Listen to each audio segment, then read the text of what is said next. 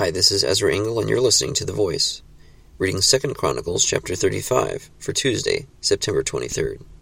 Josiah celebrated the Passover to the Lord in Jerusalem, and the Passover lamb was slaughtered on the fourteenth day of the first month. He appointed the priests to their duties and encouraged them in the service of the Lord's temple. He said to the Levites who instructed all Israel, and who had been consecrated to the Lord, Put the sacred ark in the temple that Solomon son of David, king of Israel, built. It is not to be carried about on your shoulders. Now serve the Lord your God and his people Israel. Prepare yourselves by families in your divisions, according to the directions written by David, king of Israel, and by his son Solomon. Stand in the holy place with a group of Levites for each subdivision of the families of your fellow countrymen, the lay people.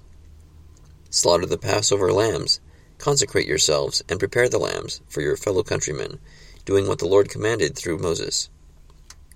Josiah provided for all the lay people who were there a total of thirty thousand sheep and goats for the Passover offerings, and also three thousand cattle, all from the king's own possessions. His officials also contributed voluntarily to the people and the priests and Levites, Hilkiah, Zechariah, and Jehiel, the administrators of God's temple, gave the priests twenty six hundred Passover offerings and three hundred cattle.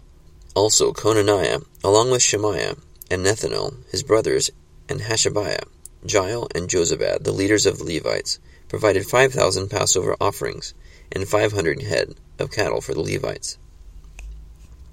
The service was arranged, and the priests stood in their places with the Levites in their divisions, as the king had ordered. The Passover lambs were slaughtered, and the priests sprinkled the blood handed to them, while the Levites skinned the animals. They set aside the burnt offerings to give them to the subdivisions of the families of the people to offer to the Lord, as it is written in the book of Moses. They did the same with the cattle.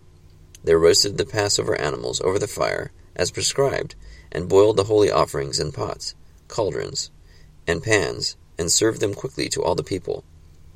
After this, they made preparations for themselves and for the priests, because the priests, the descendants of Aaron, were sacrificing the burnt offerings and the fat portions until nightfall.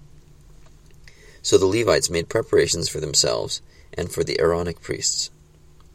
The musicians, the descendants of Asaph, were in the places prescribed by David Asaph, Heman, and Jeduthun the king's seer. The gatekeepers at each gate did not need to leave their posts, because their fellow Levites made the preparations for them. So at that time, the entire service of the Lord was carried out for the celebration of the Passover and the offering of burnt offerings on the altar of the Lord, as King Josiah had ordered. The Israelites who were present celebrated the Passover at that time and observed the feast of unleavened bread for seven days.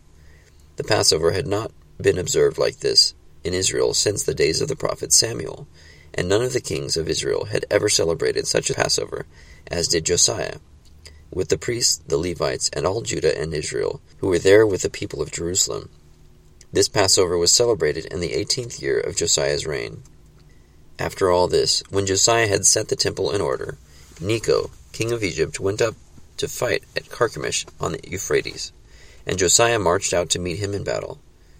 But Necho sent messengers to him, saying, What quarrel is there between you and me, O king of Judah? It is not you I am attacking at this time, but the house with which I am at war. God has told me to hurry, so stop opposing God, who is with me, or he will destroy you. Josiah, however, would not turn away from him, but disguised himself to engage him in battle. He would not listen to what Necho had said at God's command, but went to fight him in the plain of Megiddo. Archers shot King Josiah, and he told his officers, Take me away, I am badly wounded. So they took him out of his chariot, put him in the other chariot he had, and brought him to Jerusalem, where he died. He was buried in the tombs of his fathers, and all Judah and Jerusalem mourned for him. Jeremiah composed laments for Josiah, and to this day all the men and women singers commemorate Josiah in the laments. These became a tradition in Israel and are written in the laments. The other events of Josiah's reign and his acts of devotion, according to what is written in the law of the Lord, all the events from beginning to end, are written in the book of the kings of Israel and Judah. 2 Chronicles chapter 35.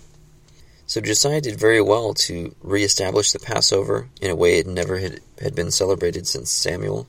But sadly he came to his end in a battle at God's command, it seems like, and he died from arrow wounds. Thank you for listening to The Voice.